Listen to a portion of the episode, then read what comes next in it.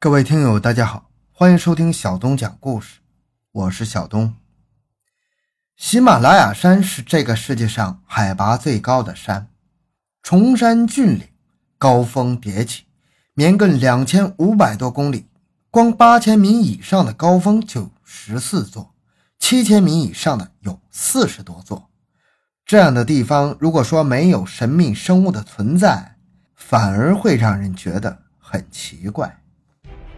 发掘奇闻，寻找真相，更多精彩，请关注同名微信公众号“小东讲故事”。本节目由喜马拉雅独家播出。相传，在喜马拉雅山生活着雪人，他们身形高大，四肢强健，能像人一样直立行走，甚至在雪地丛林中健步如飞。有人说。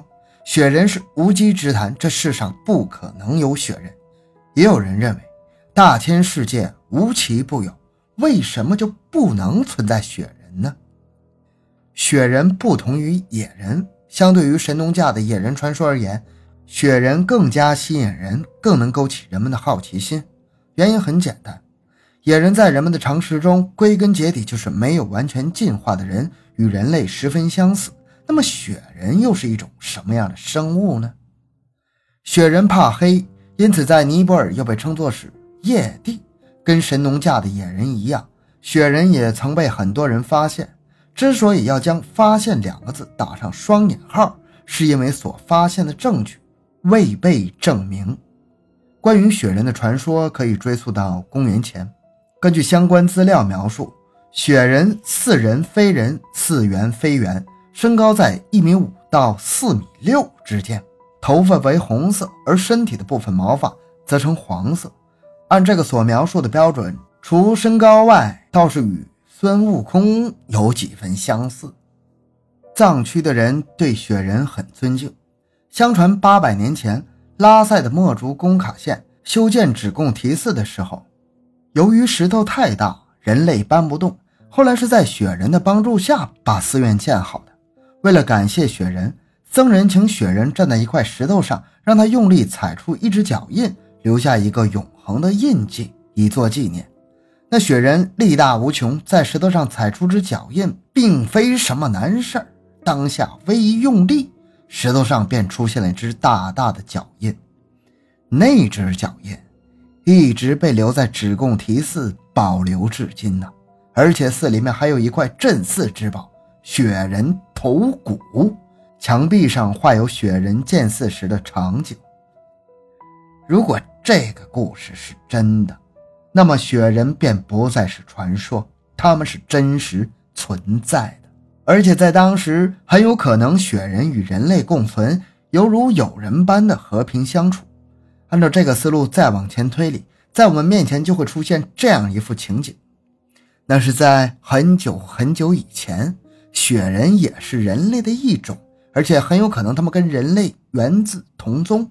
按照正常的发展和进化规律，他们本应该成为高等人类，但是由于种种原因，反而退化成了若猩猩一般的灵长类动物。这个世界不论何时何地都存在着优胜劣汰的规则，迟钝的人会被社会排挤出去。雪人由于进化缓慢，被挤出了人类的文明圈，他们与世隔绝，没有社会活动，没有社会地位，所以不得不寻找一个安全的、远离人类的地方生活。而要想离远离人类，只能选择人烟罕寂、千里冰封的地方。喜马拉雅山无疑是一个绝佳的选择。于是他们走进了深山老林，走入雪山，最终沦为雪。人，这个猜想也许有些主观，仅做参考。至于真相究竟如何，留待科学家们去探索和发现吧。但是也有人认为，这世界上根本就不存在雪人。理由是，从生物发展的规律及生存能力来看，体重在五十公斤以上的大型哺乳动物不可能以个体或者三个、五个的形式存在。如果总体数量低于两三百个，那么恶劣的生存环境中，他们根本无法让自身的种源维持下去。说这话的人叫刘物林，是隶属西藏自治区林业调查规划研究院的研究员，从事相关研究已有二十多年。他经过一番深入的研究后发现，以前人们看到的雪人以及所谓的雪人脚印，其实是棕熊。雪人是棕熊？听到这个答案的时候，相信很多人会感到十分的失望啊。那么一个神秘的未知生物，只经过现有资料上的研究，就能把它认定是棕熊了吗？退一万步讲，雪人是可以直立行走的，而棕熊虽然也可以站着蹒跚走几步，可毕竟无法长时间行走的，如何能与雪人相提并论？这个质疑是有道理的，因为从众人目击者的描述来看，那些雪人都是直立行走的，而且奔跑或走路的速度相当快。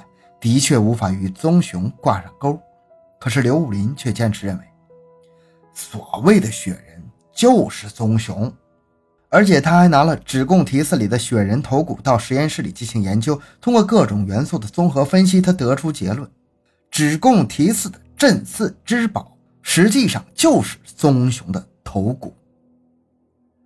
好好的镇寺之宝，哎，变成了棕熊的头骨。虽说僧人们超脱化外，可面对这样一个结果也是无法接受的。这个时候，另一个人走出来了，反驳了雪人是棕熊的观点。最重要的一点是，棕熊的脚印比较小，而目前发现的雪人脚印都比较大，明显与棕熊不同。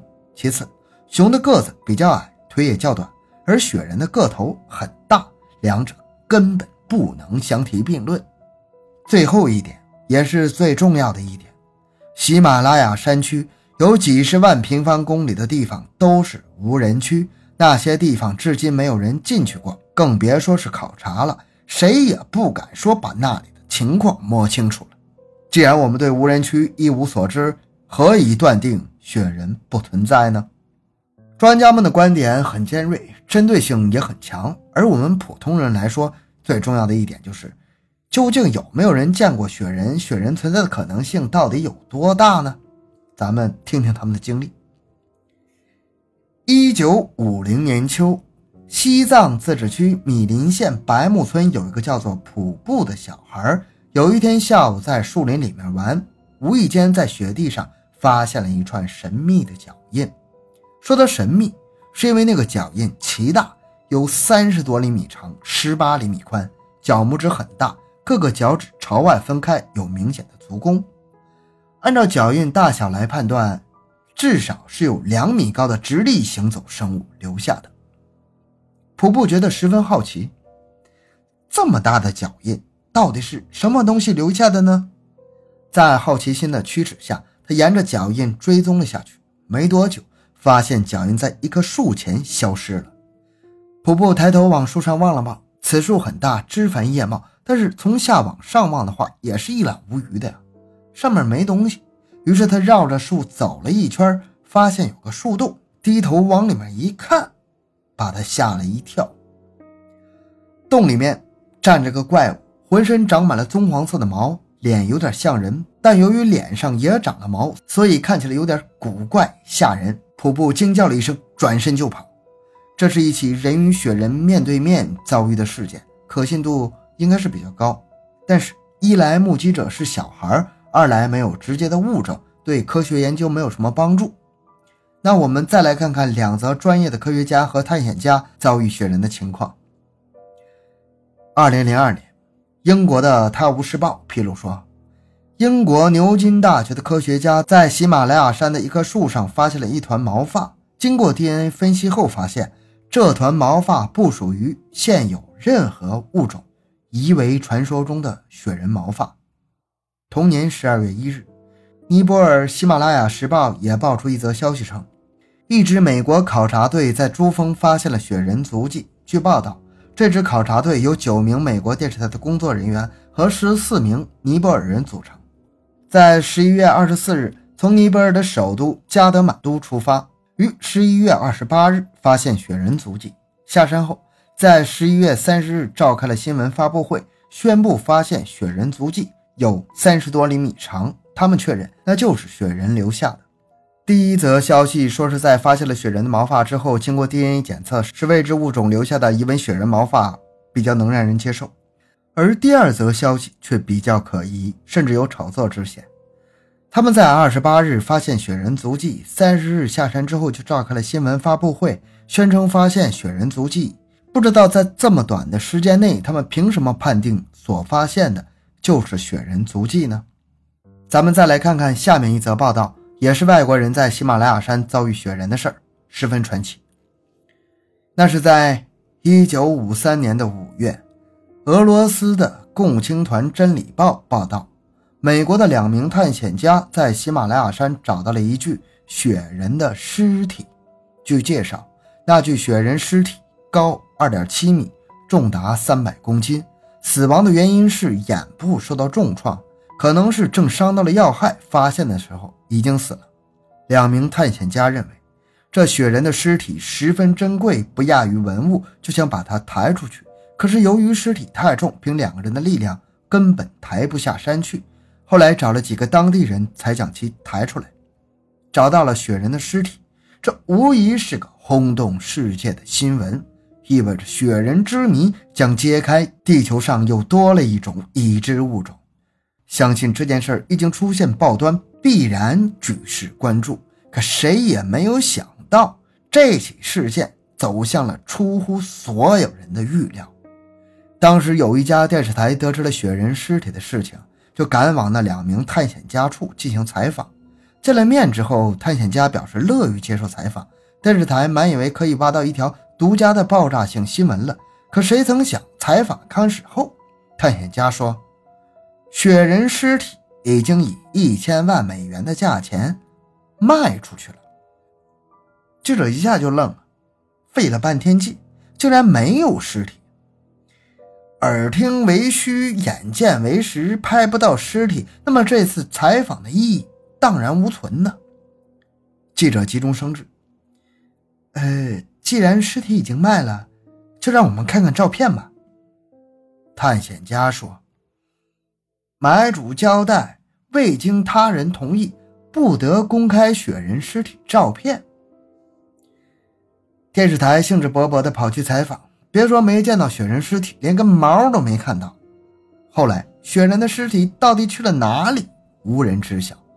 这么重要的一具雪人尸体，就这样在地球上消失了。这就是此事让人匪夷所思的地方。按说，雪人之说乃千古之谜，好不容易发现了一具雪人尸体，不管是个人还是团体，都有义务将其公布于众或者科学研究。怎么可能就不声不响的消失了呢？有人说这是一个谎言，即便是真有那么一具尸体，也是人为制作的标本，不是真的雪人尸体。后来有科学家专门进入喜马拉雅山，对雪人的传说进行考察研究。那位科学家在山林里待了几十天，没有找到雪人踪迹，自己反倒被当地人误看成了雪人。从以上的见闻之中，我们可以看出，真真假假的事件。充斥其中，叫人难以分辨。雪人之谜本来就是扑朔迷离，如此一来，就越发叫人觉得难以琢磨，悬念重重。好，这故事讲完了。小东的个人微信号六五七六二六六，感谢大家的收听，咱们下期再见。